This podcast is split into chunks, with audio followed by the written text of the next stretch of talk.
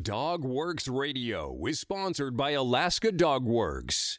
Check out their website at alaskadogworks.com. You can support this podcast on patreon.com forward slash first paw media. Radio Free Palmer 89.5 KVRF presents Mushing Radio, hosted by Robert Forto. Mushing Radio is about dog powered sports, living in the Great White North, and mushing. Visit our website at mushingradio.com. Here is your host, Robert Forto. Hello and welcome, everybody. This is Robert, and you're listening to Mushing Radio, and I'm joined by my co host, Toni. And tonight we're talking about the Alpine Creek excursions recap. Toni, what's happening? Um, well, other than getting unburied from the weather that we had over the weekend, like everybody else in Alaska, uh, just uh, following up on the eighth race, uh, which those of us in Alaska probably didn't get to follow too much online because we were digging out on Sunday. Uh, but it looks like it was a really successful race for those that ran. So it's interesting in that we had, was she a junior musher that won the race? I believe so, right? She's a teenager. I believe she would qualify as a junior, but she was in the regular division. Um, there were a couple, there were three junior racers, but Emily Robinson took top prize uh, with an elapsed time of just over five hours, um, which is an impressive time, I, I think. And it was funny watching all of the reactions because everyone was like, "Who is she?" Um, but the mushers themselves were really excited that Emily took the top prize. Yeah, it it, uh, it breeds a little bit of new life into uh, the upcoming uh, mushers. I like that because you know we talked a couple of weeks ago that uh, uh, people are aging out and there's not a lot of new mushers coming up. I think this is uh, hope for that, isn't it? It is, and you know I think um, once other races take note, um, they'll see that the teens can um, run with the big dogs, and we'll see a resurgence of those junior races. Most of your mid distance races used to have a shorter race that they allowed teens to run, those that um, they felt comfortable allowing out into the wilderness. Um, but as things changed and financial shortcomings for races and uh, shorter uh, rosters came into play, um, the teen races seem to go away. And I'm seeing that more and more um, being asked by mushers that, hey, are we going to have a junior race? Or, hey, can you let teenagers run? Do they have to be 18 to run this?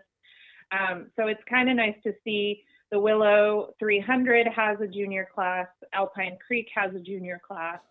Um, so it is coming back, and I think that that'll help uh, build up the next generation of long distance mushing. So we mentioned on our preview that this was a really low keyed, fun type race. Really, it's it's a race to the Alpine Creek Lodge, uh, and then they have a big banquet, and then you just turn around and make your way back.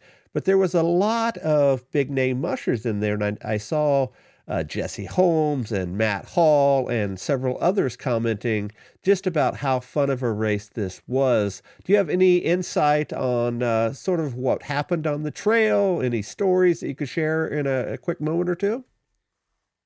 Um, you know, Matt uh, talked about just how he enjoyed um, running and he loved losing to a teenager.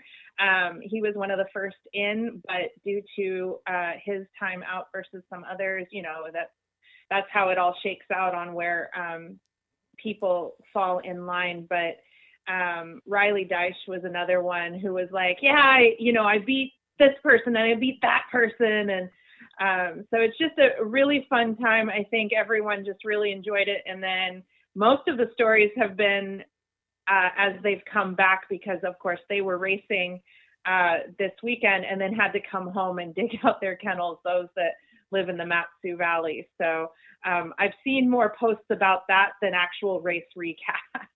yeah, and a lot of those folks live right around me here in Willow in, in the Knik area, and we got oh, we've gotten about five feet of snow since Thanksgiving or so. so we've got a lot of snow. I've been down that road before where we've been at a race and had to come back and dig out. So I know exactly what they're going for.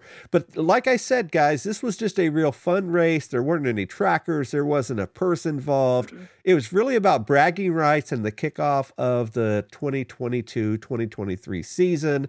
And it looked like in fine form. I know a couple of people had to pull out because of uh, weather difficulties and, and that sort of thing, but they had a really solid field of a heck of a lot of Iditarod and, and distance veterans, but also a bunch of people that you may not have heard of. So it's interesting to mm-hmm. follow races like this to really see who's going to develop over the next few months. I like to call it the preseason game of the mushing season, and I'm sure you would as well, right, Toni?